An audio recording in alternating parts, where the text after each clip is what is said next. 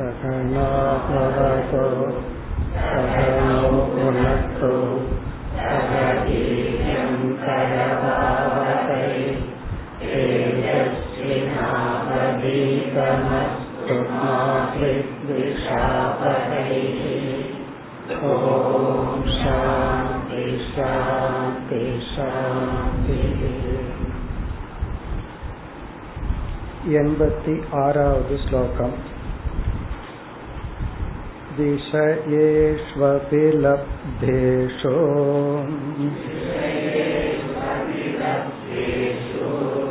तदिच्छोपरमे सति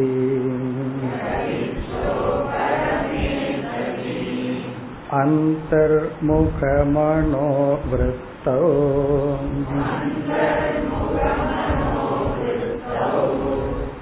आनन्तप्रतिबिम्बति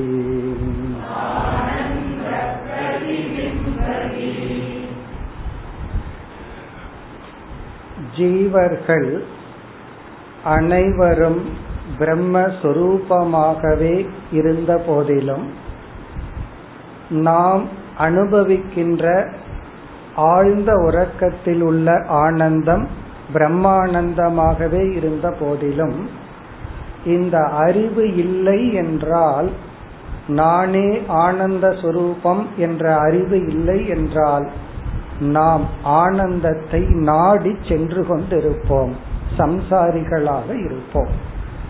ஆகவே அறிவு தேவை. அந்த அறிவுக்கு ஆசிரியரும் அறிவை கொடுக்கும் வேதாந்த நூலும் தேவை என்ற கருத்தை கூறினார். இப்ப குரு சாஸ்திர அபேக்ஷா. பிறகு நான் குருவினுடைய துணை கொண்டு சாஸ்திரத்தை படித்து அறிவை அடைந்தும் நான் ஆனந்தத்தை நாடி வெளியே சென்று கொண்டிருக்கின்றேன். நான் பிரம்மத்தை உணரவில்லை என்றால் அந்த பிரமாணத்தை பயன்படுத்தும் பொழுது அதிலிருந்து அறிவை அடையும் மனதை நாம் அடைய வேண்டும். அந்த அறிவுக்கு நாம் பாத்திரமாக வேண்டும். அத பிரமாத்ரு யோக்கியதா என்று சொல்றோம். பிரமாத்ரு என்றால் அறிபவன் யோக்கியதா என்றால் அறிபவன் அந்த கருவிக்கு தயாராக வேண்டும். இந்த கருத்தை தான் எழுபத்தி ஏழாவது ஸ்லோகத்திலிருந்து எண்பத்தி நான்காவது ஸ்லோகம் வரை வித்யாரண்யர் நிலைநாட்டினார். அறிவை அடைய வேண்டும். நான் அறிவை அடைந்தும் பலனை அடையவில்லை என்றால் அந்த அறிவு வந்து சப்த ஞானம் அல்லது அர்த்த ஞானமாக கூட இருக்கலாம். அது நமக்கு புரியவில்லை. அப்பொழுது என்ன செய்ய வேண்டும் என்றால் நம்மை நாம் தயார்படுத்த வேண்டும். மனதை பண்படுத்த வேண்டும். அதுதான் இதற்கு பிறகு வர்ற முக்கிய தலைப்பாக இருக்க போகின்றது. இருப்பினும் இந்த ஞான யோக விசாரத்தில் சுஷுப்தி என்ற அவஸ்தையில் ஆழ்ந்த உறக்கத்தில் நாம் அனுபவிக்கின்ற ஆனந்தம் பிரம்மானந்தம் தான் என்று சொன்னார். இனிமேல் ஜாகிரத அவஸ்தையிலும் சொப்பன அவஸ்தையிலும் நாம் அனுபவிக்கின்ற ஆனந்தமும் பிரம்மானந்தம் தான் என்று சொல்ல போகின்றார். பிறகு நமக்கு சில சந்தேகம் எல்லாம் வரப்போகுது. ஒருத்தன் ஜாகிரத அவஸ்தையில ரொம்ப சந்தோஷமா இருந்தா அவனுடைய இன்பத்துக்கு நம்ம என்ன காரணம் சொல்லுவோம்? பிரம்மன் வந்துட்டார்னு சொல்ல மாட்டோம். புண்ணியம் செஞ்சிருக்கான்னு சொல்லுவோம். புண்ணியத்தினால சந்தோஷமா இருக்கான்னு சொல்லுவோம்.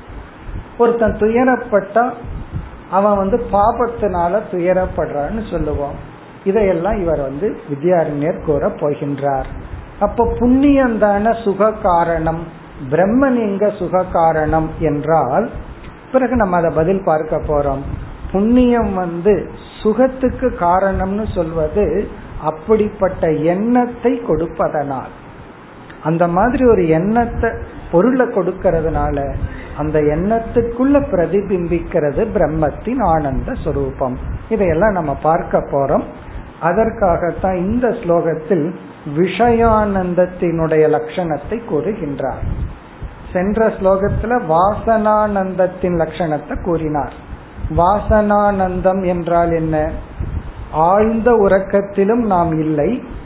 விழித்து கொண்டிருக்கும் பொழுது பொருள்களோடு நமக்கு சம்பந்தம் இல்லை. உறக்கத்தை நினைச்சோ அல்லது சந்தோஷமான அனுபவத்தை நினைச்சு சந்தோஷப்படுறோம். அந்த சுகம் எங்கிருந்து வந்தது. அதுவும் பிரம்மானந்தம் தான் அத வாசனானந்தம்னு சொல்றோம். இப்ப விஷயானந்தம்ங்கிறது ஜாகிரத் சொப்பன அவஸ்தையில தான் நடக்கும். அந்த விஷயானந்தம்ங்கிறது என்ன என்றால் அதத்தான் இங்க லட்சணம் சொல்கின்றார். விஷயேஷு லப்தேஷு. நாம் விரும்பிய பொருள்களை அடையும் பொழுது விஷயேஷு லப்தேஷு தத் இச்சா உபரமே சதி. அந்த விஷயத்தை குறித்த ஆசை நீங்கும் பொழுது உபரமம்னா நீங்குதல். இச்சா உபரமே சதி என்றால் அந்த ஆசை நீங்கும் பொழுது. இப்போ ஒரு பொருள் மீது ஆசைப்படுறோம். அந்த ஆசைப்பட்ட பொருள் நம்ம கைக்கு வரும் பொழுது நம்ம சொல்றோம் நான் இந்த பொருள் சந்தோஷத்தை கொடுத்ததுன்னு சொல்றோம். ஆனா சாஸ்திரம் என்ன சொல்லுது? இந்த பொருள் உன் கைக்கு வந்ததுனால மனசில் இருக்கிற ஆசை என்ற அரிப்பு நீங்கியது. இந்த ஆசைங்கிற அரிப்பு நீங்கியவுடன் என்ன ஆகுதா அந்தர்முக மனோவிருத்தவ் மனமானது அமைதியை அடைகிறது அந்தர்முகம் ஆகின்றது சஞ்சலத்தன்மையிலிருந்து விடுபடுகிறது. அப்பொழுது ஆனந்தக பிரதிபிம்பதி அப்பொழுது பிரம்மானந்தம் பிரதிபிம்பிக்கின்றது. அப்ப வந்து இந்த லோக்கல்ல வந்து இந்த பொருளினுடைய விலை இவ்வளவு. ஆனா உண்மையிலேயே அந்த விலை அந்த பொருளுக்கல்ல அந்த பொருள் மீதுள்ள ஆசை என்ற ஆசையை நீக்குவதுதான் அந்த காஸ்ட் மைண்டில் இருக்கிற ஆசை இருக்கே அதை நீக்கிறதுக்கு தான் நாம கொடுக்கிற விலை. ஒருத்தனுக்கு வந்து ஆடி கார் வாங்கினோம்னா தான் நீங்கும். ஒருத்தனுக்கு எயிட் ஹண்ட்ரட்லயே நீங்குது. அப்படின்னு என்ன அர்த்தம்? அவன் மைண்ட்ல அவனோட எக்கனாமிக்கல் கண்டிஷன்ல ஒரு பொருளை ஆசைப்படுறான். உடனே அவ்வளவு காஸ்ட் கொடுத்தா தான் ஒருத்தனுக்கு அந்த எண்ணம் நீங்கு.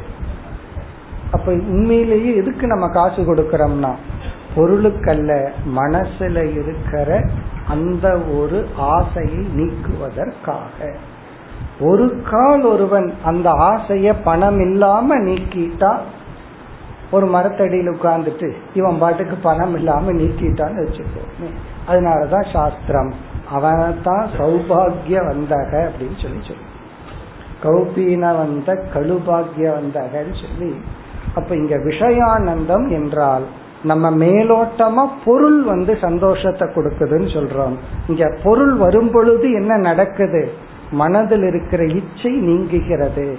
அப்போ மனம் அமைதி அடைகிறது. அதற்குள் பிரம்மத்தின் ஆனந்தம் வெளிப்படுகிறது அதனுடைய லட்சணத்தை சொன்னார் இனி அடுத்த ஸ்லோகத்தில் ஆனந்தத்தை ஒரு கோணத்தில் மூன்றாக பிரித்து காட்டப் போகின்றார் அடுத்த ஸ்லோகம் ब्रह्मानन्तो वासना च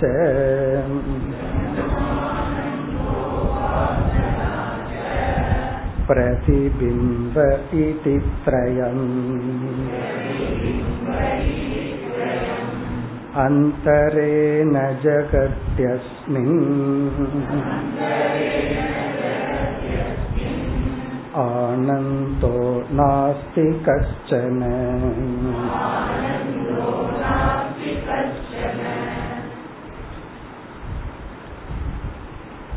இந்த ஸ்லோகத்தில் நாம் அனுபவிக்கின்ற ஆனந்தங்களை அல்லது ஆனந்தம் என்ற தத்துவத்தை மூன்றாக பிரிக்கின்றார். அடுத்த ஸ்லோகத்தில் என்ன செய்கின்றார்? இந்த மூன்றையும் இரண்டு கேட்டகரியில அடக்கலாம் அப்படின்னு இரண்டாக பிரிப்பார். இதெல்லாம் நம்ம விருப்பம்தான். ஒரு தத்துவத்தை எடுத்துட்டு இப்படி பிரிக்கிறது அப்படி பிரிக்கிறதுங்கிறதெல்லாம் நம்ம விருப்பம் அப்படின்னு சொல்லி நம்ம கொஞ்ச நாளைக்கு முன்னாடி பார்த்துருக்கோம். இந்த ஜெகத்தை அறுபத்தி நாலா பிரிக்கிறது முப்பத்தி நாலா பிரிக்கிறது இருபத்தி நாலா பிரிக்கிறது. இதெல்லாம் உத்தவ கீதையில பகவான் வந்து நாமளாக நம்முடைய சௌகரியத்துக்காக புரிஞ்சுக்கிறதுக்காக எடுத்துக்கொண்ட தத்துவம்னு சொன்னார். அதன் அடிப்படையில தான் இங்க ஒரு கோணத்தில் மூன்று விதத்தில் ஆனந்தத்தை பிரிக்கிறார். அடுத்த ஸ்லோகத்திலேயே இதை ரெண்டா பிரிச்சிருவார். அந்த மூன்று ஆனந்தங்கள் என்ன? பிரம்மானந்தக. ஒன்று பிரம்மானந்தம். வாசனா ச. இரண்டு வாசனானந்தம். பிரதிபிம்பக. மூன்று பிரதிபிம்ப ஆனந்தம். இதி திரயம். இவ்விதம் ஒரு கோணத்தில் ஆனந்தம் மூன்றாக பிரிக்கப்படுகிறது. ஆனந்தம் அப்படிங்கிற ஒரு தத்துவம் பிரின்சிபல் மூன்றாக பிரிக்கப்படுகின்றது. பிரதிபிம்பம்னா ரிஃப்ளெக்ஷன் எப்படி நம்முடைய முகம் அதனுடைய பிரதிபிம்பம் கண்ணாடியில் இருக்கோ அதே போல பிரம்மத்தினுடைய ஆனந்த சுரூபம் அது பிரதிபிம்பிக்கின்றது. இந்த பிரதிபிம்ப ஆனந்தத்தை தான் நம்ம சுசுப்தியில விஷயம் கிடைக்கும் பொழுது எல்லா அவஸ்தையிலையும் அனுபவிச்சுட்டு இருக்கிறோம். வாசனானந்தம்னா ஏற்கனவே அனுபவிச்ச அந்த எண்ணத்தை நினைச்சு நல்ல அனுபவங்களை மனசுல நினைச்சு நினைச்சு நினைச்சு பார்த்து சந்தோஷப்படுற எப்படி நம்ம நினைச்சு பார்த்து துயர அனுபவத்தை நினைக்கும் பொழுது துயரம் வருதோ அதே போல சந்தோஷமான அனுபவத்தை நினைக்கும் பொழுது சந்தோஷம் வருது. அது வாசனானந்தம். அந்தரேன ஜெகதி அஸ்மின். இந்த உலகத்தில் இந்த மூன்று விதமான ஆனந்தத்துக்கு அப்பாற்பட்டு ஆனந்தக கஷ்டன நாஸ்தி. வேறு ஆனந்தங்கள் எல்லாம் கிடையாது. வேறு ஆனந்தம் எல்லாம் ஒன்றும் கிடையாது. இல்ல இந்த பூமி எனக்கு ஆனந்தத்தை கொடுத்தது. இந்த பவர் எனக்கு ஆனந்தத்தை கொடுத்தது. அப்படின்னு எதோ நம்ம சொல்றோம். எத்தனையோ ஆனந்தங்கள் எல்லாம் சொல்றோம். அதெல்லாம் இதற்குள் அடங்குகிறதுன்னு சொல்றார். அஸ்மின் ஜெகதி இந்த உலகத்தில் அந்தரேன இந்த மூன்றுக்கு அப்பாற்பட்டு ஆனந்தக கஷ்டன நாஸ்தி. வேறு ஆனந்தம் இல்லை. உடனே அடுத்த ஸ்லோகத்தில் என்ன பண்ண போறார்? இந்த மூன்றையும் இரண்டா பிரிக்கிறார். அந்த என்ன இரண்டு ஆனந்தம்? அடுத்த ஸ்லோகம் எண்பத்தி எட்டாவது ஸ்லோகம். तथा च विषयानन्तः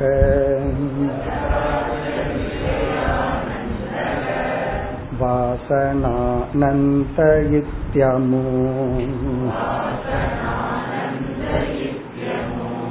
आनन्तौ जनयन्नास्ते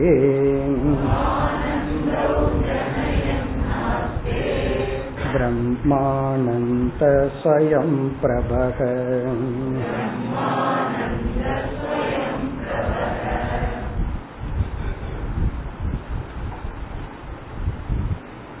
இந்த அத்தியாயத்தின் துவக்கத்தில் நாம் ஒரு முகவுரை பார்த்தோம் அதுல நம்ம ஆனந்தத்தை முதல்ல இரண்டா பிரித்தோம் அதைத்தான் இங்கு வித்யாரண்யர் செய்கின்றார் ஒன்று சொரூபானந்தம் இனி ஒன்று பிரதிபிம்ப ஆனந்தம். ஒன்று சொரூபானந்தம். சொரூபானந்தம்னா நேச்சர் அதனுடைய தன்மை அதனுடைய சொரூபம். பிரதிபிம்பம்னா அதனுடைய ரிஃப்ளெக்ஷன் இது எப்படின்னா நம்முடைய முகம் நம்முடைய முகத்தின் பிரதிபிம்பம். நம்ம முகம் ஒன்றாக இருந்தாலும் நம்ம நமக்கு பக்கத்துல பத்து கண்ணாடி வச்சிருந்தோம் அப்படின்னா அங்க எவ்வளவு பிரதிபிம்பம் இருக்கும்? நம்ம முகத்துக்கு ஏன் போகணும்? சூரியனுக்கே போயிடுவோம் சூரியன் ஒன்றுதான். எத்தனை பானைகள்ல எவ்வளவு தண்ணீர் இருக்கோ அங்கெல்லாம் ஒரு புதிய புதிய சூரியனுடைய பிரதிபிம்பத்தை பார்க்கிறோம். அது போல பிரதிபிம்ப ஆனந்தம் அநேகம். மாறுபடும். சிலதுல வந்து சூரியன் தெளிவா இருக்கும் சிலதுல தெளிவா இருக்காது. சிலதுல சூரியன்ல ஒரு அசைவு இருக்கும் சிலதுல அசைவு இல்லாம இருக்கு. இப்படி எத்தனையோ இருக்கு. ஆனா ஒரிஜினல் ஒன்று. அதே போல இங்க பிரம்மானந்தம் அப்படிங்கிறது பிரம்மத்தின் ஆனந்த சொரூபம் என்று பொருள் கொண்டால் அது ஒன்று. இந்த பிரம்மானந்தம் வந்து காரண ரூபம் என்று இங்கு அறிமுகப்படுத்துறார். மற்ற ஆனந்தங்கள் எல்லாம் காரியம் அதனுடைய வெளிப்பாடு அதனுடைய பிரதிபிம்பம். அப்ப இங்கு ஏற்கனவே அறிமுகப்படுத்தப்பட்ட விஷயானந்தமும் வாசனானந்தமும் பிரம்மானந்தத்தினுடைய காரியம். இந்த இரண்டையும் உற்பத்தி பண்றதே பிரம்மானந்தம் தான். இந்த பிரம்மானந்தம் சொரூபானந்தம். அதைத்தான் கூறுகின்றார். ததாச்ச விஷயானந்தக. நாம எதை விஷயானந்தம்னு சொல்றோமோ விஷயானந்தம் வந்து எத்தனை விஷயங்கள் இருக்கோ அத்தனை ஆனந்தம்னு சொல்லுவோம். இந்த பொருள் இப்படி ஒரு சுகத்தை கொடுத்தது இந்த பொருள் இப்படி ஒரு இன்பத்தை கொடுத்தது என்றெல்லாம் சொல்லுவோம். கேட்கறதுனால ஒரு சுகம் பார்க்கறதுனால சுவைக்கிறதுனால இப்படி எத்தனையோ சுகங்கள். இந்த விஷயானந்தம் வாசனானந்தக இத்தியமோ. வாசனானந்தம் என்ற இந்த இரண்டையும். அமோ என்றால் இரண்டு. பிரம்மானந்தம் வாசனானந்தம் என்ற இரண்டையும் அமு ஆனந்தவ் இந்த இரண்டு விதமான ஆனந்தங்களை ஜனயன் ஆஸ்தே உற்பத்தி செய்து காரணமாக எந்த ஒரு ஆனந்தம் இருந்து கொண்டிருக்கின்றதோ அது பிரம்மானந்தக. இப்ப பிரம்மானந்தம் அப்படிங்கிறது காரண ரூபம் சொரூப ரூபம். அந்த ஆனந்தம் விஷயானந்தத்தையும் வாசனானந்தத்தையும் உற்பத்தி செய்கிறது. அப்படின்னு என்ன அர்த்தம்? இந்த இரண்டு ஆனந்தத்துக்கும் காரணம் ஆகின்றது. இந்த இரண்டு ஆனந்தமும் காரியம். சரி இந்த ஆனந்தம் வந்து எப்பொழுது தோன்றியது? காரியம்னு சொன்னா இப்பொழுது தோன்றியதுன்னு சொல்லுவோம். காரியம்னு சொன்னாவே காலம் வந்துடும் இதை நான் உருவாக்கினேன்னு ஒருத்தர் சொல்றாருன்னு வச்சுக்கோங்க உடனே டேட் ஆஃப் மேனுபேக்சர் கேட்டுருவோம் இல்ல எப்ப உருவாக்கினாய்? அப்ப பிரம்மானந்தம் எப்ப தோன்றியது? ஸ்வயம் பிரபவ அது தானாக என்றும் விளங்கிக் கொண்டிருப்பது. அதற்கு தோற்றம் இல்லை. அதற்கு தோற்றம் இல்லை. சுயம்னா தானாக பிரபவகன இருந்து கொண்டிருப்பது விளங்கிக் கொண்டிருப்பது. இப்ப பிரம்மானந்தம்ங்கிறது சொரூபானந்தம். அது பிரம்மத்தின் சொரூபம். எப்படி சத்துங்கிறது பிரம்மஸ்வரூபமோ சித்துங்கிறது சைத்தன்யம்ங்கிறது பிரம்மஸ்வரூபமோ. அதே போல ஆனந்தம்ங்கிறது பிரம்மஸ்வரூபம். அந்த பிரம்மத்தினுடைய ஆனந்த சுரூபந்தான் மனதினுடைய சாத்விகமான எண்ணத்தில் பிரதிபிம்பித்து விதவிதமான ஆனந்தங்களுக்கு காரணமாகிறது. அந்த எண்ணம் ஒரு விஷயத்துடன் சம்பந்தப்படும் பொழுது விஷயானந்தம். அந்த எண்ணம் விஷயத்தோட சம்பந்தப்படாம அனுபவிச்ச எண்ணத்தோடயே சம்பந்தப்படுது. அப்ப வாசனானந்தம்னா என்ன? நாம நாம மெமரிக்குள்ள போறோம்.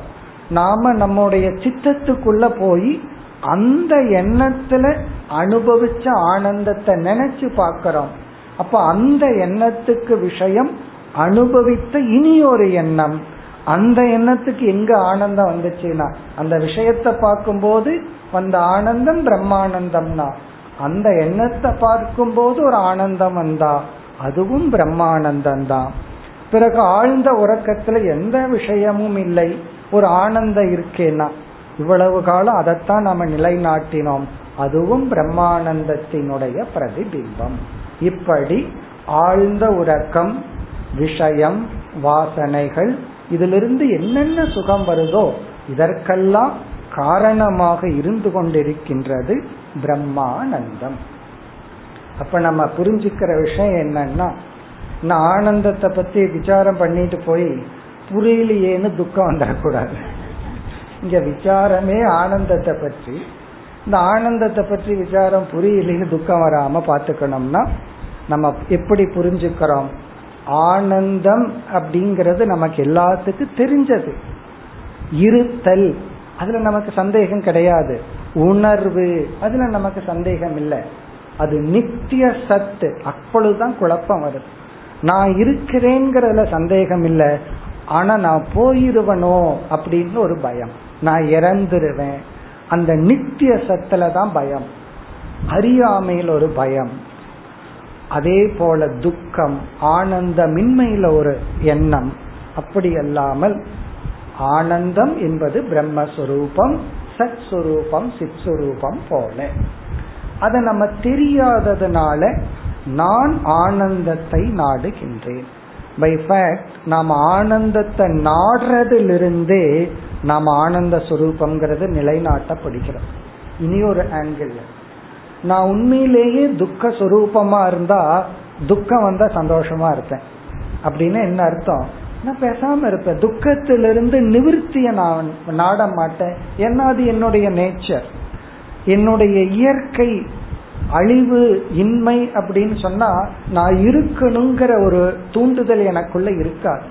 நான் உண்மையிலேயே சத்ஸ்வரூபமா இருக்கிறதுனால அசத்தான உடலை நான் நினைச்சிட்டதுனால நான் என்னுடைய நேச்சர் என்னுடைய இயற்கையை நோக்கி நான் நாடுகின்றேன். அப்போ சுவாவமா நான் எது என்னுடைய சுவாவமோ அதைத்தான் நான் நாட முடியும். நான் சத்தை நாடுகின்றேன் சித்தை நாடுகின்றேன் அறிவை நாடுகின்றேன் ஆனந்தத்தை நாடுகின்றேன். இதுவே நான் இந்த மூன்று சொரூபம் என்பது நிலைநாட்டப்படுகிறது. நமக்கு இனி அந்த சந்தேகமே வரக்கூடாது. இதெல்லாம் படிச்சு நான் இப்படியே இருக்கிறனே அப்படிங்கறதுக்கு தான் நம்ம பதில் பார்த்துட்டோம். இவ்வளவு படிச்சு நான் ஏன் இப்படியே இருக்கிறோம் அப்படின்னா இதை புரிந்து கொள்கின்ற உணர்கின்ற மனதை நாம் அடையவில்லை. இனிமேல் நமக்கு டாபிக் அதுதான். இந்த சாப்டர் மட்டுமல்ல. இனி வரப்போற எல்லா சாப்டர்லையும் சென்ட்ரல் தீம் வந்து எப்படி அந்த மனதை அடைதல். அந்த குவாலிட்டி ஆஃப் மைண்டை எப்படி நம்ம அடைஞ்சோம்னா இந்த அறிவு நமக்கு புரியும். புரிஞ்சோம்னா ஆனந்தமா நம்ம இருப்போம். இனிமேல் அடுத்த ஸ்லோகத்துல வித்யாரண்யர் வந்து நான் இவ்வளவு நேரம் சுசுப்தி அவஸ்தைய விசாரம் பண்ணி சுசுப்தியில வந்து அனுபவிக்கிற ஆனந்தம் பிரம்மானந்தத்தினுடைய வெளிப்பாடுன்னு சொன்னேன். இனிமேல் ஜாகிரத் சொப்பன அவஸ்தையை நான் விசாரம் செய்து அந்த இரண்டு அவஸ்தையிலும் நீங்க என்னென்னலாம் ஆனந்தத்தை அனுபவிக்கிறீர்களோ அதற்கும் பிரம்மானந்தம் தான் காரணம்னு நிலைநாட்டப் போகிறேன். அப்படிங்கிற ஒரு இன்ட்ரடக்ஷன் கொடுக்கிறார். பிறகு நமக்கு வர்ற சில சந்தேகங்களும் நீக்கப்படுகிறது. இப்ப ஆனந்தமெல்லாம் பிரம்மத்தினுடைய ரிஃப்ளெக்ஷன்னா துக்கம் யாருடைய ரிஃப்ளெக்ஷன் ஏன்னா அதுக்கு ஒண்ணு வேணுமே.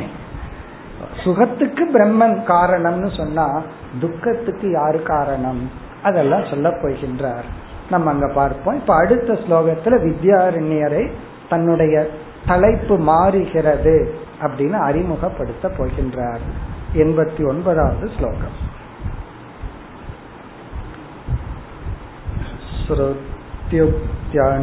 श्रुत्युक्त्यनुभूतिभ्यः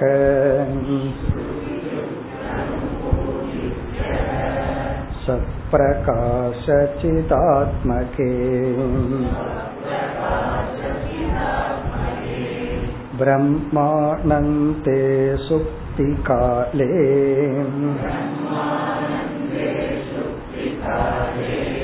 सिद्धे सत्यन्यता शृणु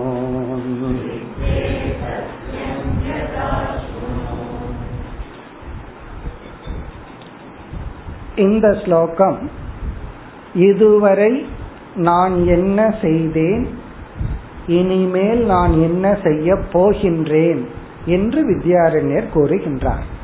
நான் இந்த கருத்தை இதுவரைக்கு நிலைநாட்டினேன். இனிமேல் நான் என்ன கருத்தை கூறப் போகின்றேன் என்று ஒரு இன்ட்ரோடக்ஷன் அவதாரிக்கா. என்ன நடந்தது? அதை கூறுகின்றார்.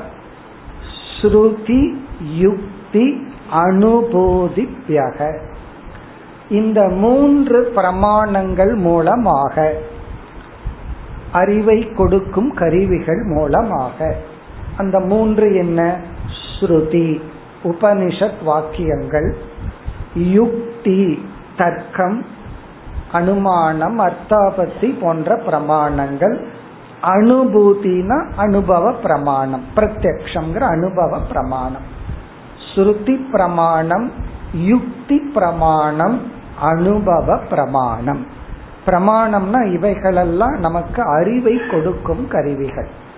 பல ஸ்ருதி வாக்கியங்களை நான் எடுத்துக்கொண்டு பிறகு பல யுக்திகளை எல்லாம் கையாண்டு பிறகு அனுபவங்களையும் எடுத்துக்கொண்டு என்ன நிலைநாட்டப்பட்டது?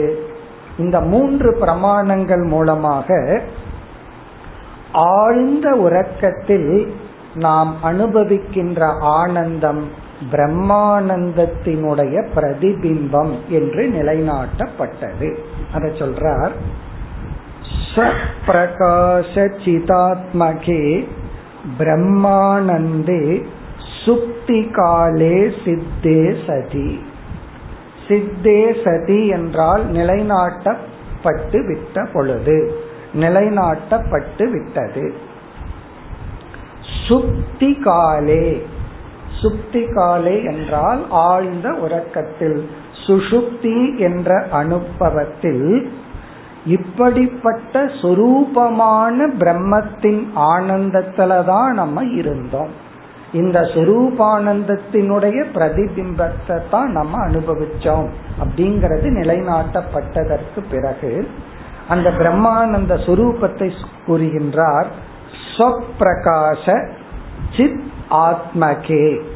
ஸ்வப்பிரகாச சித் என்றால் தானே விளங்குகின்ற சைத்தன்ய ரூபமாக சித் ஆத்மகே. ஆத்மகம்னா சுரூபமாக உள்ள பிரம்மானந்தே. பிரம்மத்தினுடைய ஆனந்த சுரூபத்துக்குள்ள போய்தான் நாம அமர்ந்து அதனுடைய ரிஃப்ளக்ஷனை அனுபவிச்சுட்டு வந்தோம். என்பது நிலைநாட்டப்பட்டதற்கு பிறகு அந்யதா ஸ்ருணு. ஸ்ருணு என்று நம்மை பார்த்து இதை கேட்கின்ற படிக்கின்ற சிஷ்யர்களை பார்த்து வித்யாரண்யர் சொல்றார் அந்யதா ஸ்ருணு அந்யதா என்றால் அடுத்த இரண்டு அவஸ்தைகளிலும் நாம் அனுபவிக்கின்ற ஆனந்தம் அந்த பிரம்மானந்தத்தினுடைய பிரதிபிம்பம் என்ற விசாரத்தை நான் கூறப்போகின்றேன் அதை கேட்பீர்களாக. என்று அறிமுகப்படுத்துகின்றார். அந்நியதான்னா அடுத்தத கேளு அப்படின்னு சொல்றார். அடுத்தத கேளுன்னா அடுத்த இரண்டு அவஸ்தையில நீ அனுபவிக்கிற ஆனந்தம் வேற யாரிடம் இருந்து வரல அதுவும் பிரம்மானந்தம் தான் அப்படின்னு சொல்லி சொல்ற அதாவது நாம் அனுபவிக்கின்ற எல்லா ஆனந்தத்துக்கும் காரண ரூபம் பிரம்மானந்தம். அதெல்லாம் நிலைநாட்டினதுக்கு அப்புறம் இதை நம்ம புரிந்து கொண்டால் நானே ஆனந்த சுரூபம்னா பிறகு நான் ஏன் ஆனந்தத்தை நாட வேண்டும்? பல சமயங்கள்ல துயரம்ங்கிறது இப்ப நோய் வந்தோ இந்த மாதிரி காரணத்துல இருக்கலாம். அதெல்லாம் ரொம்ப குறைவு. பிறகு துயரம் எதுனா எனக்கு இன்பம் கிடைக்கலையே அதுதான் துயரம். பொறாமைங்கிறது என்ன? அங்க கிடைச்சிருக்கு இங்க கிடைக்கல. அப்ப என்னன்னா ஒருத்த இன்பத்தை அனுபவிக்கிறத பார்க்கும் பொழுது அது கூடயே இருப்பவர்கள். அவன் வேற குறைவான எஃபர்ட் போட்டிருக்கான். நம்ம அதிக எஃபர்ட் போட்டு உட்கார்ந்துருக்கோம்.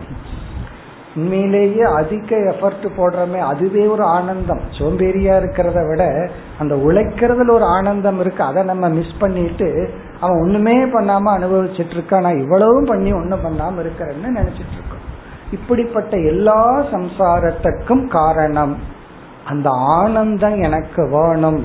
அந்த ஆனந்த வேர்க்கை என்னைக்கு ஆனந்த வேர்க்கை நீங்குகிறதோ அப்பொழுது நாம் ஆனந்தமாக இருப்போம். அதான் வேதாந்தமே ஒரு பாரடாக்ஸ் வேதாந்தமே ஒரு கான்ட்ரடிக்ஷன் அதனால தானே பாடி வச்சாங்க புரியலினா தான் அது வேதாந்தம்னு சொல்லி. புரிஞ்சுட்டா அது சித்தாந்தமா? புரியாமல் போனாலே அது வேதாந்தம். காரணம் என்ன? அது முரண்படுவது போல் அது நமக்கு உபதேசிக்கிறது. லைஃபே கான்ட்ரடிக்ஷன் தான். என்ன? இல்லாத ஒன்னெல்லாம் நம்ம ஒன்ன தேடிட்டு இருக்கிறோம். அப்படி இனி அடுத்த எல்லா அவஸ்தையிலும் நாம் அனுபவிக்கிறது பிரம்மானந்தம் தான். அந்த விசாரத்தை ஆரம்பிக்கின்றார். அடுத்த ஸ்லோகத்தில் அடுத்த இரண்டு அவஸ்தையை அறிமுகப்படுத்துகின்றார். தொண்ணூறாவது ஸ்லோகம். य आनन्तमयसुप्तौ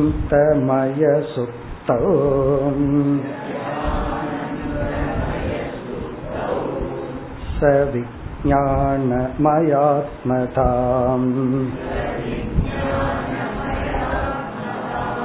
गत्वा स्वप्नं प्रबोधं वा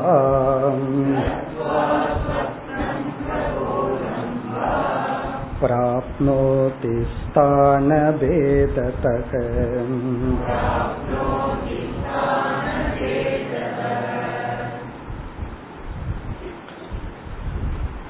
ஆழ்ந்த உறக்கத்தில் இருக்கின்ற ஜீவன் அவனை வந்து வேறொரு ஆங்கிள் பிராஜ்யக அப்படின்னு சொல்றோம் அவன் எந்த கோஷத்தில் முக்கியமாக முழுமையான அபிமானத்துடன் இருக்கின்றான். இதெல்லாம் நம்ம தத்துவபோதம் படிச்சாவே தெரிஞ்சிருக்கும்.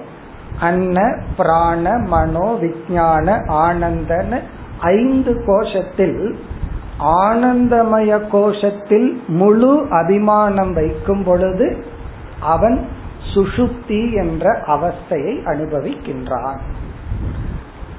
அன்னமய கோஷத்தில எல்லாம் அபிமானம் வைக்கும் பொழுது நம்ம வந்து இந்த அனுபவத்தை அனுபவிக்கிறோம். ஜாகிரத் அனுபவத்தை அனுபவிக்கிறோம். அன்னமய கோஷத்துல அபிமானம் இருக்கும் பொழுது நம்ம உறங்கி இருக்க மாட்டோம். அப்படி ஆனந்தமய கோஷத்தில் இருப்பவன் அதான் இங்க ஆரம்பிக்கின்றார் ஏக ஆனந்தமயக சுத்தம் எந்த ஒரு ஜீவன் சுஷுப்தியில் ஆனந்தமய கோஷனாக இருந்தானோ ஆனந்தமய கோஷத்தில் இருந்த ஜீவன் சக அவனே விஜான மயாத்மதாம் கத்வா விஜானமயனாக மாறி. அப்படின்னா அவன் மனம் விழித்து கொண்டது. மனம் விழித்து கொண்டவுடனே அவன் புத்தியிலையும் மனதிலையும் அதை தொடர்ந்து பிராணன் சரீரம் போன்றதில் அபிமானத்தை அவன் வைத்து. இப்ப விஜான மயாத்மதாம் என்றால் இவன் விஜயானமய கோஷத்தில் ஆரம்பித்து அபிமானத்தை ஆரம்பித்து கத்துவான்னு இவன் விஜயானமய கோஷத்துக்கு வந்துட்டான். அப்படின்னா என்ன அர்த்தம்? மனம் விழித்து கொண்டது. பிறகு என்னாச்சா? சொப்பனம் பிரபோதம் வா பிராப்னோதி. அவன் கனவு அல்லது நினைவு அல்லது ஜாகிரத் என்ற அவஸ்தையை அடைகின்றான். பிராப்னோதினா அடைகின்றான். எதை? சொப்பனம். ஒன்னா கனவுங்கிற அவஸ்தை பிரபோதம் என்றால் ஜாகிரத் அவஸ்தையை அடைகின்றான். இங்க அவஸ்தையை அறிமுகப்படுத்துற இந்த கனவை எப்ப அடையறா அப்படின்னா விஜயானமயம் மனோமயம். இந்த வெறும் சூக்ம சரீரத்துல மட்டும் அபிமானம் வச்சு ஸ்தூல சரீரத்துக்கு அவன் வரல அப்படின்னா நம்ம என்ன பண்றோம்? மனது மட்டும் வெளிச்சிருக்கு இந்த உடல்ல நமக்கு அபிமானம் இல்லைன்னா உலகமும் இல்லை. அப்ப கனவு உலகத்துக்கு போறோம். பிறகு ஸ்தூல சரீரம் வரை இவன் வந்துட்டான் அப்படின்னா உடனே இந்த உலகத்தை இவன் அனுபவிக்கின்றான். அதனாலதான் வா இதுவோ அதுவோ. ஒன்னா கனவுக்கு போறான் அல்லது இந்த நினைவு நிலைக்கு வருகின்றான். ஸ்தான பேத தக. ஸ்தான பேதம்னா இவன் எங்க அபிமானம் வைக்கிறாங்கிறத பொறுத்து. வெறும் சூக்ம சரீரத்துல மட்டும் அபிமானம் வச்சான்னா கனவுல மட்டும் இருப்பா. ஸ்தூல சரீரம் வரை அபிமானம் வச்சுட்டான்னா இவன் வந்து நினைவு இந்த விழிப்புணர்வுக்கு வருகின்றான். ஸ்தான பேததக ஸ்தான பேதம்னா ஜாக்கிரதை ஸ்தானம் சொப்பன ஸ்தானம்னால நம்ம படிச்சிருக்கிறோம். அந்த அடிப்படையில் இவன் இந்த இரண்டு அவஸ்தைக்கு வருகின்றான். பிறகு இந்த இரண்டு அவஸ்தையில் இவன் என்ன செய்கின்றான்? சுக துக்கங்களை அனுபவிக்கிறான்னு சொல்ல போறார்.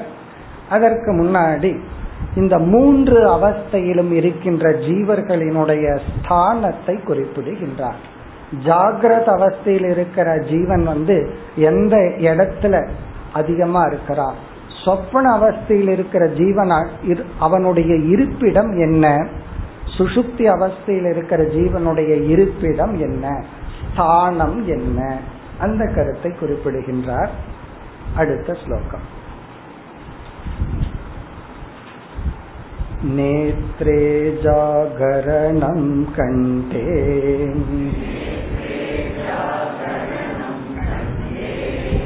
स्वप्नसुप्तिर्हृतम्बुजे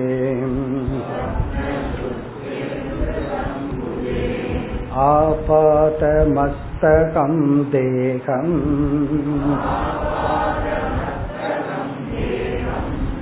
व्याप्य जागर्ति चेतनः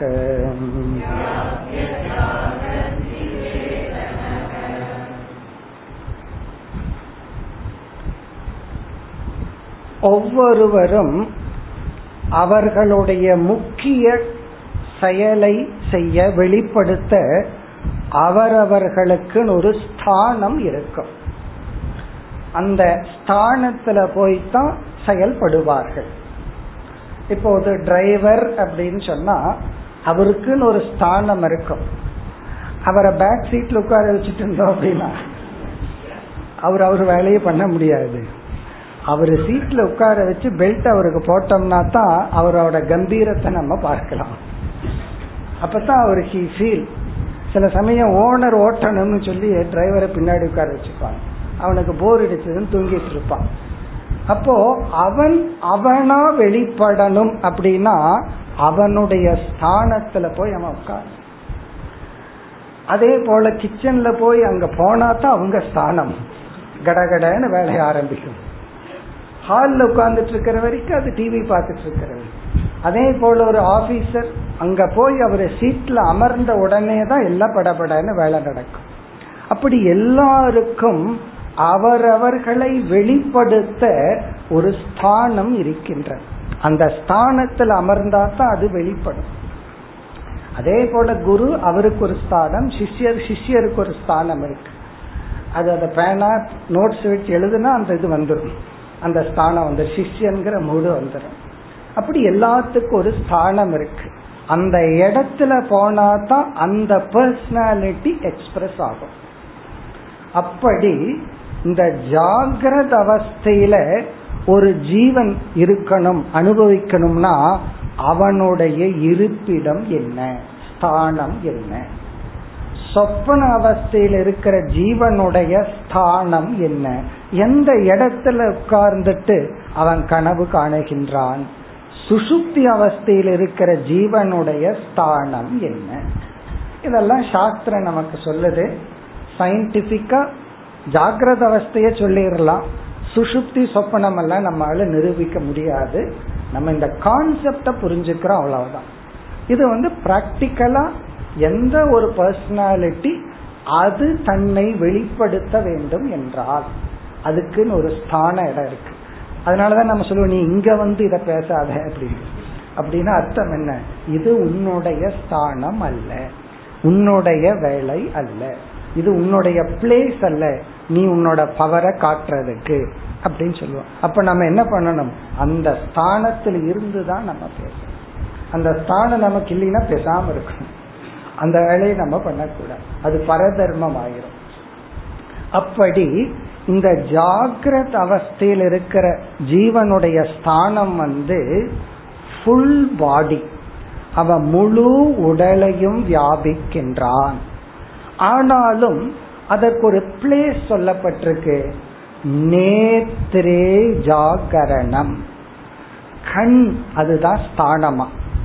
ஜாகரணம்னா ஜாகிரத அவஸ்தையில் இருக்கிற ஜீவனுக்கு ஸ்தானமாக இருப்பது நேத்ரே இரண்டு கண்கள். அதனாலதான் ஜாகிரத அவஸ்தையே கண்களோட சம்பந்தப்படுத்தப்பட்டிருக்கு. நான் விழிச்சிட்டு இருந்தேன். அதனாலதான் விழிப்புணர்வு கேட்டுணர்வு சுவை உணர்வுன்னு எல்லாம் நம்ம சொல்றது இல்லை. இவந்தோ ஜாகிரத அவஸ்தையில் இருந்தா தான் சுவைக்க முடியும் கேட்க முடியும். இருந்தாலும் விழிப்புணர்வுன்னே நம்ம ஏன் சொல்றோம்? நம்ம எரியாம அந்த வார்த்தை ஏன் வந்திருக்கு? காரணம் அவன் கண்ணுல போய் உட்கார்ந்துருக்கானா? அப்ப கண்கள் தான் அந்த ஜீவனுடைய ஸ்தானம். இவன் கண்ணுல உட்கார்ந்துட்டு கண்ணை திறந்துட்டு இவன் அப்புறம் எல்லா இந்திரியங்களையும் செயல்படுத்துகின்றான். இப்ப ஜாகரணம் நேத்ரே. சொப்னக கண்டே. கண்டம் என்றால் இந்த கழுத்து அது வந்து சொப்பனம். அதனாலதான் நான் ஏற்கனவே சொல்லிட்டேன் இதெல்லாம் சயின்டிபிக்கெல்லாம் நிரூபிக்க முடியாதுன்னு சொல்லி. ஒருத்தர் கனவு காணக்கூடாதுன்னா கழுத்து போய் நெருக்கிடக்கூடாது. ஏன்னா இங்க அப்படித்தான் சொல்லப்பட்டிருக்கு. சொப்னக கண்டே. கழுத்துல உட்காந்துட்டு தான் கனவு காண்றானா அவன் என்ன கழுத்தை பிடிச்சிருக்கான்னு சொல்றமே அதான். அப்போ கனவு காணுகின்ற ஜீவனுடைய ஸ்தானம் வந்து கண்டம் நம்முடைய கழுத்தா. சுப்திகி ஹிருதாம்புஜே ஆழ்ந்த உறக்கத்தில் நாம் ஹிருதயம்ங்கிற ஸ்தானத்தில் இருக்கின்றோம். ஹிருத அம்புஜம்னா தாமரை போன்ற ஹிருதயத்தில் நாம் ஆழ்ந்த உறக்கத்தில் ஜீவன் அதை ஸ்தானமாக வைத்துள்ளார். சும்மா ஒரு கற்பனை தான். ஒரு ஜீவன் வந்து தூக்கத்துக்கு போகணும்னா நேர ஹிருதயத்துக்கு போயிடுவானாம். கனவு காணணும்னா கண்டத்துல போய் கழுத்துல போய் உட்காந்துக்குவானாம் அதனாலதான் சில பேர் கனவு காணும் போது கழுத்து பிடிச்சிட்டு இருக்கிற மாதிரி இருக்கும். மேபி தெரியாது. அப்படி அவன் கண்டத்துல உட்கார்ந்துட்டு இருக்கானா? ஜாகிரதத்தில் இருக்கும் பொழுது நேத்திரம். அந்த நேத்திரம்ங்கிறது டோட்டல் பாடி முழுமையான உடலில் அபிமானம் வைத்துள்ளான் அப்படிங்கிற கருத்து இரண்டாவது வரியில் விளக்கப்படுகிறது. முதல் வரியில மூன்று அவஸ்தைகளில் ஜீவனுடைய ஸ்தானம் பேசப்பட்டு இரண்டாவது வரியில் ஜாகிரத அவஸ்தையில் இருக்கிற ஸ்தானம் நேத்திரம்ங்கிற வார்த்தையினுடைய பொருள் ஆதேகம். முழுமையான ஸ்தூல சரீரத்தில் உள்ள அபிமானம். அந்த கருத்து விளக்கப்படுகிறது. ஆபாத மஸ்தகம் தேகம் வியாபிய ஆபாத மஸ்தகம். ஆ அப்படின்னா அதுவரை. பாதம்னா கால். கால்கள் மஸ்தகம்னா தலை. தலையிலிருந்து கால் வரை தேகம் வியாபிய தேகத்தை இவன் வியாபித்து அன்னமய கோஷத்தில் அபிமானம் வைத்து ஜாகர்த்தி விழித்து கொண்டிருக்கின்றான் ஜாகிரத அவஸ்தையை அனுபவிக்கின்றான். யார்? சேதனக கடைசி சொல் சேத்தனகங்கிற சொல் ஜீவனை குறிக்கிறது சேத்தனகன ஜீவக. ஜீவன் தலையிலிருந்து கால் வரை உள்ள தேகத்தை வியாபித்து அவன் விழித்து கொண்டிருக்கின்றான். இப்படி வந்து நமக்கு மூன்று அவஸ்தைகள் இருக்கு. இதெல்லாம் எதற்குனா இதெல்லாம் இங்க அறிமுகப்படுத்துறதனுடைய தாற்பயம் இந்த ஜாகிரத அவஸ்தையில சொப்பன அவஸ்தையில நாம அனுபவிக்கின்ற சுகம். அப்படியே இந்த இடத்துல துக்கத்தையும் சேர்த்துக்கு போறார். ஏன்னா அந்த சந்தேகம் நமக்கு வருது. சுகம் ரிஃப்ளெக்ஷன்னா துக்கம் இங்கிருந்து வருது. அதையும் புரிய வைக்கிறதுக்காக சுக துக்கம்னு நீ பிரிக்க போற இப்ப அதற்கு முன்னாடி இங்க ஜாகிரத் சொப்பன சுசுப்தி அவஸ்தையை அறிமுகப்படுத்திட்டார். இனி அடுத்த ஸ்லோகத்தில் இந்த ஜாகிரத் அவஸ்தையில முழு உடம்ப வியாபிக்கிறதுனா என்ன? அதுக்கு ஒரு கிளாரிபிகேஷன் கொடுக்கிறார். ஜஸ்ட் தெளிவுபடுத்துறார். முழு உடம்பையும் வியாபித்தல் என்பது இதை போல என்ற ஒரு உதாரணம் சொல்லி ஆதேக மஸ்தகம் தேகம் வியாபிய அதை விளக்குகின்றார் அடுத்த ஸ்லோகத்தை தொண்ணூத்தி இரண்டாவது ஸ்லோகம் देहतादात्म्यमापन्नक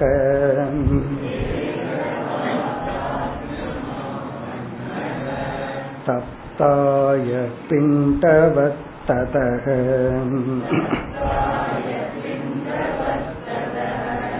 अहं मनुष्य इत्येवम् निश्चित्यैवावतिष्ठते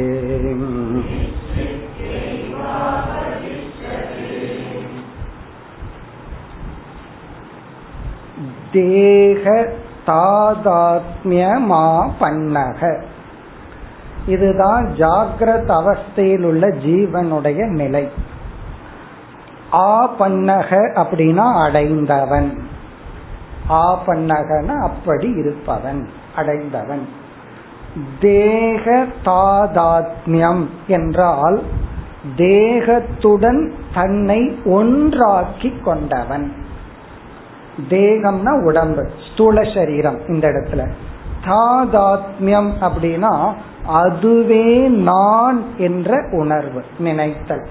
அதையே நானாக பாவித்தல்.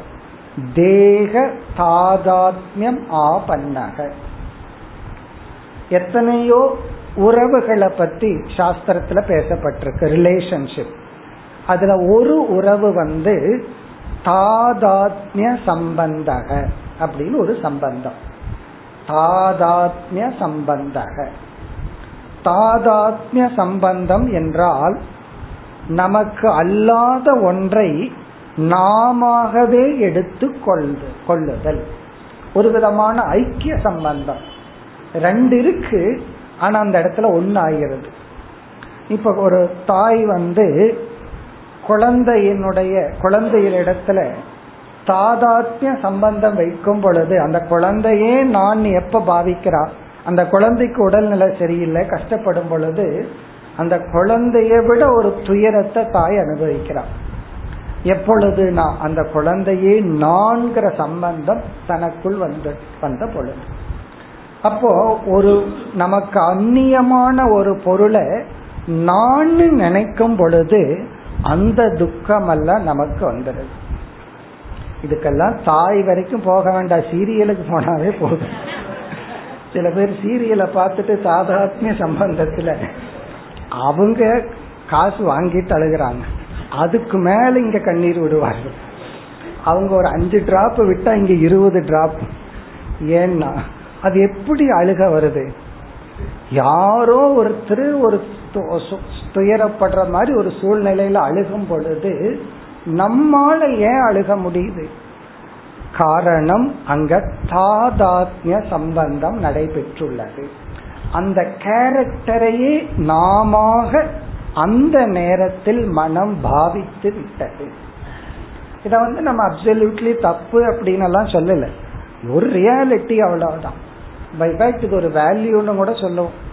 எம்பதி அப்படின்னு சொல்லும் பொழுது யாரோ ஒருத்தர் துயரப்படும் பொழுது நம்ம மனசும் அதை பார்த்து துயரப்பட்டா அது ஒரு தாதாத்மிய சம்பந்தம். இது வந்து ஒரு வேல்யூ ஒரு ஒரு மென்மையான மனதை குறிக்கின்றது. அதனால ஒரு கோணத்துல இதை நம்ம முழுமையா தவறுன்னு சொல்வதில்லை. தாதாத்மிய சம்பந்தம் என்றால் நமக்கு அல்லாத ஒன்று. அதை நாம்னே நினைக்கிறது நினைக்கும் பொழுது அந்த இரண்டு ஒன்றாகி விடுகிறது. அந்த தாதாத்மியம்ங்கிற வார்த்தைக்கே அதுதான் அர்த்தம்.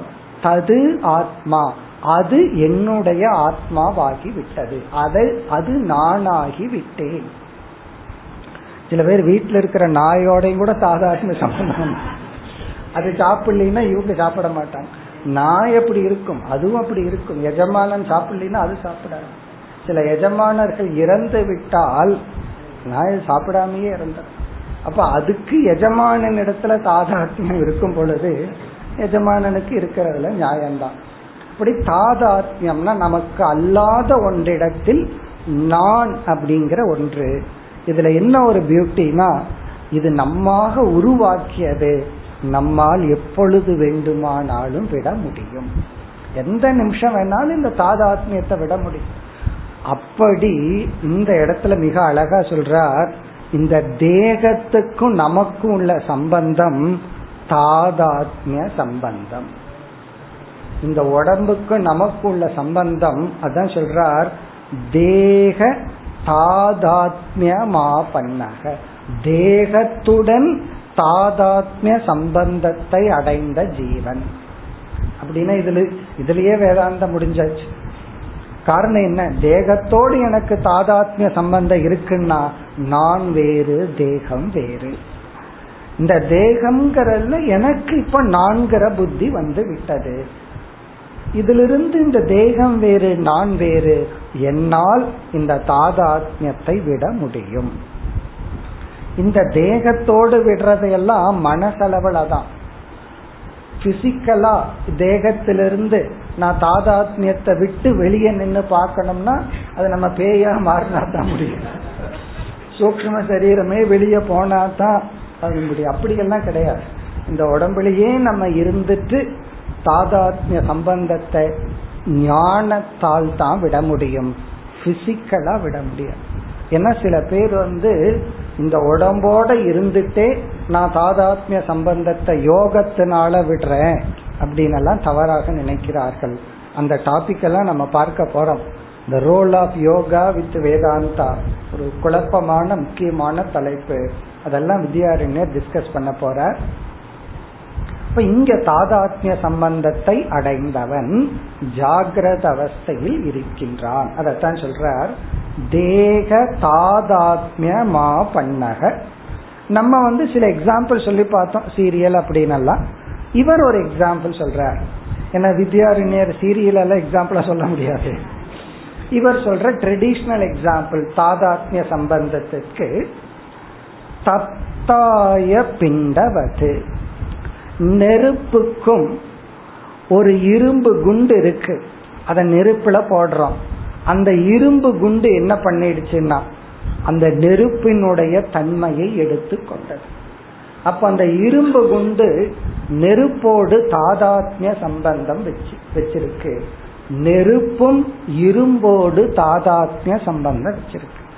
அது ரெண்டு கொஞ்ச நேரம் விலகி இருந்தா அது அதுக்கு இருக்கிற சம்பந்தம் நீங்கி விடும் இந்த இரும்பு குண்டை நம்ம அந்த நெருப்பு அயன் பால் ஃபயர் பால் அப்படின்னு சொல்றோம். அது அயன் பாலா போய் ஃபயர் பாலா மாறிடுச்சு. அது ஃபயர் கிடையாது அயன் தான். ஆனா அது நெருப்பு என்ன அது தாதாத்மியம் ஆயிடுச்சு அதே போல வந்து எப்படி இரும்பு நெருப்பானதோ நெருப்பு வந்து இப்ப உருண்டையா இருக்குன்னு சொல்றோம். உருண்டையான நெருப்புன்னு சொல்றோம். நெருப்புக்கு உருவம் எல்லாம் கிடையாது. ஆனா அது ஏன்னா அது அதனோடு தாதாத்மிய சம்பந்தம். அப்ப இரும்பும் நெருப்பும் ஒன்றோடு ஒன்று தாதாத்மியம் ஆகும் பொழுது இனி ஒன்றினுடைய தன்மை தனக்கு இருப்பது போல் தெரிவது போல தேகத்துல ஒரு ஜீவன் தாதாத்மியம் வைக்கும் பொழுது தேகத்தின் தன்மையெல்லாம் தனக்கு இருப்பதாக நினைக்கின்றான் தேகம் பிறக்குதுன்னா நான் பிறக்கிறேன். தேகம் உடல்நிலை சரியில்லைன்னா எனக்கு உடல்நிலை சரியில்லை. தேகம் அழிகின்றதுன்னா நான் அழிகின்றேன். அப்படி நினைக்கின்றான். அதுக்கு எக்ஸாம்பிள் தப்தாய பிண்டவது தப்தன எரிகின்ற பிண்டவது. பிண்டம்னா இரும்பு பிண்டத்தை போல. ததக அதனுடைய விளைவாக இந்த ஜீவன் என்ன சொல்றான்? இந்த இந்த உடல்ல தாதாத்மிய சம்பந்தம் வந்தவுடன் ஜீவன் சொல்கின்ற ஜீவன் மனதில் நான்கிறத குறித்து சொல்கின்ற அடுத்த எண்ணம் என்ன? அதை இரண்டாவது வரியில் சொல்றார். அகம் மனுஷ்யக நான் மனிதன். அகம் மனுஷ்யக இத்தேவம் நிச்சித்திய இப்படி அவன் உறுதி செய்து. அகம் மனுஷ்யக என்ன இந்த உடல் வந்து மனித உடல். இந்த மிருக உடல் இருக்கு மரம் செடி கொடி பறவைகள் அப்படின்னு எத்தனையோ உடல் இருக்கு. எந்த உடல்ல ஜீவன் வந்து தாதாத்மியம் வைக்கிறானோ அந்த உடலை தானாக அவன் கூறுகின்றான். அப்ப என்ன சொல்றான்? நான் மனித இனத்தை சேர்ந்தவன். அகம் மனுஷ்யக இத்தேவம் நிச்சித்திய அதற்கு பிறகு அவன் வந்து அந்த சரீர தர்மங்களை சொல்லுவான். முதல்ல தான் மனிதன் அதுக்கப்புறம் என்ன சொல்லுவான்? சரீர தர்மம். எனக்கு இத்தனை வயசு ஆயிடுச்சு எனக்கு என்னோட வெயிட் இவ்வளவு ஹைட் இவ்வளவு. நான் ஆணா இருக்கிறேன் பெண்ணா இருக்கிறேன். இதெல்லாம் சரீர தர்மங்கள். அது அவன் அதுக்கப்புறம் கிளைம் பண்ணுவா. முதல்ல அகம் மனுஷியாக. இத்தேவம் நிச்சித்திய. இங்க நிச்சயமே பண்ணிட்டான். இந்த மாதிரி நிச்சயம் செய்து அவதிஷ்டதே. அவ்விதம் அவன் வாழ்ந்து வருகின்றான். He lives like that he stays அவன் அந்த மாதிரி அவதிஷ்டத்தைனா ஹி ரிமைன்ஸ் அதுக்கப்புறம் பிரம்மனா இருந்த இவன் எங்க? இப்ப வந்து இந்த சரீரத்துல தாதாத்மியம் பண்ணிட்டு இந்த அகம் மனுஷியக என்று அவன் மனிதனாக அவன் இருக்கின்றான். அப்பொழுது அவன் ஜாகிரத அவஸ்தையில இருக்கிறான். இப்படி வந்து இதுவரை இந்த அவஸ்தைய சொல்லி இனி அடுத்த ஸ்லோகத்திலிருந்து என்ன செய்யறார் ஜாகிரத அவஸ்தையில மூணு அவஸ்தைய சொல்ல போற. அந்த அவஸ்தையில தான் சுகம் துக்கம் இதையெல்லாம் அறிமுகப்படுத்த போறார். இப்ப ஜாகிரத அவஸ்தையில இவ அனுபவிக்கின்ற அவஸ்தைகள் என்ன? அதை சொல்லி அதில் இருக்கிற சுகத்துக்கு காரணம் பிரம்ம. துக்கத்துக்கு காரணம் என்ன? அதை ஏன் சஸ்பென்ஸா வைக்கணும்? அதையும் சொல்லிடுவோம் அஜானம் இப்ப துக்கத்துக்கு காரணம் அஜானம் சுகத்துக்கு காரணம் பிரம்ம. இதுதான் இனிமேல் நம்ம பார்க்க போறோம். அடுத்த வகுப்பில் தொடர்போம் ஓம் போர் நமத போர் நமிதம் போர் போர் நமதேம் பூர்ணய பூர்ணமாதாய பூர்ணமேவாவசிஷ்யதே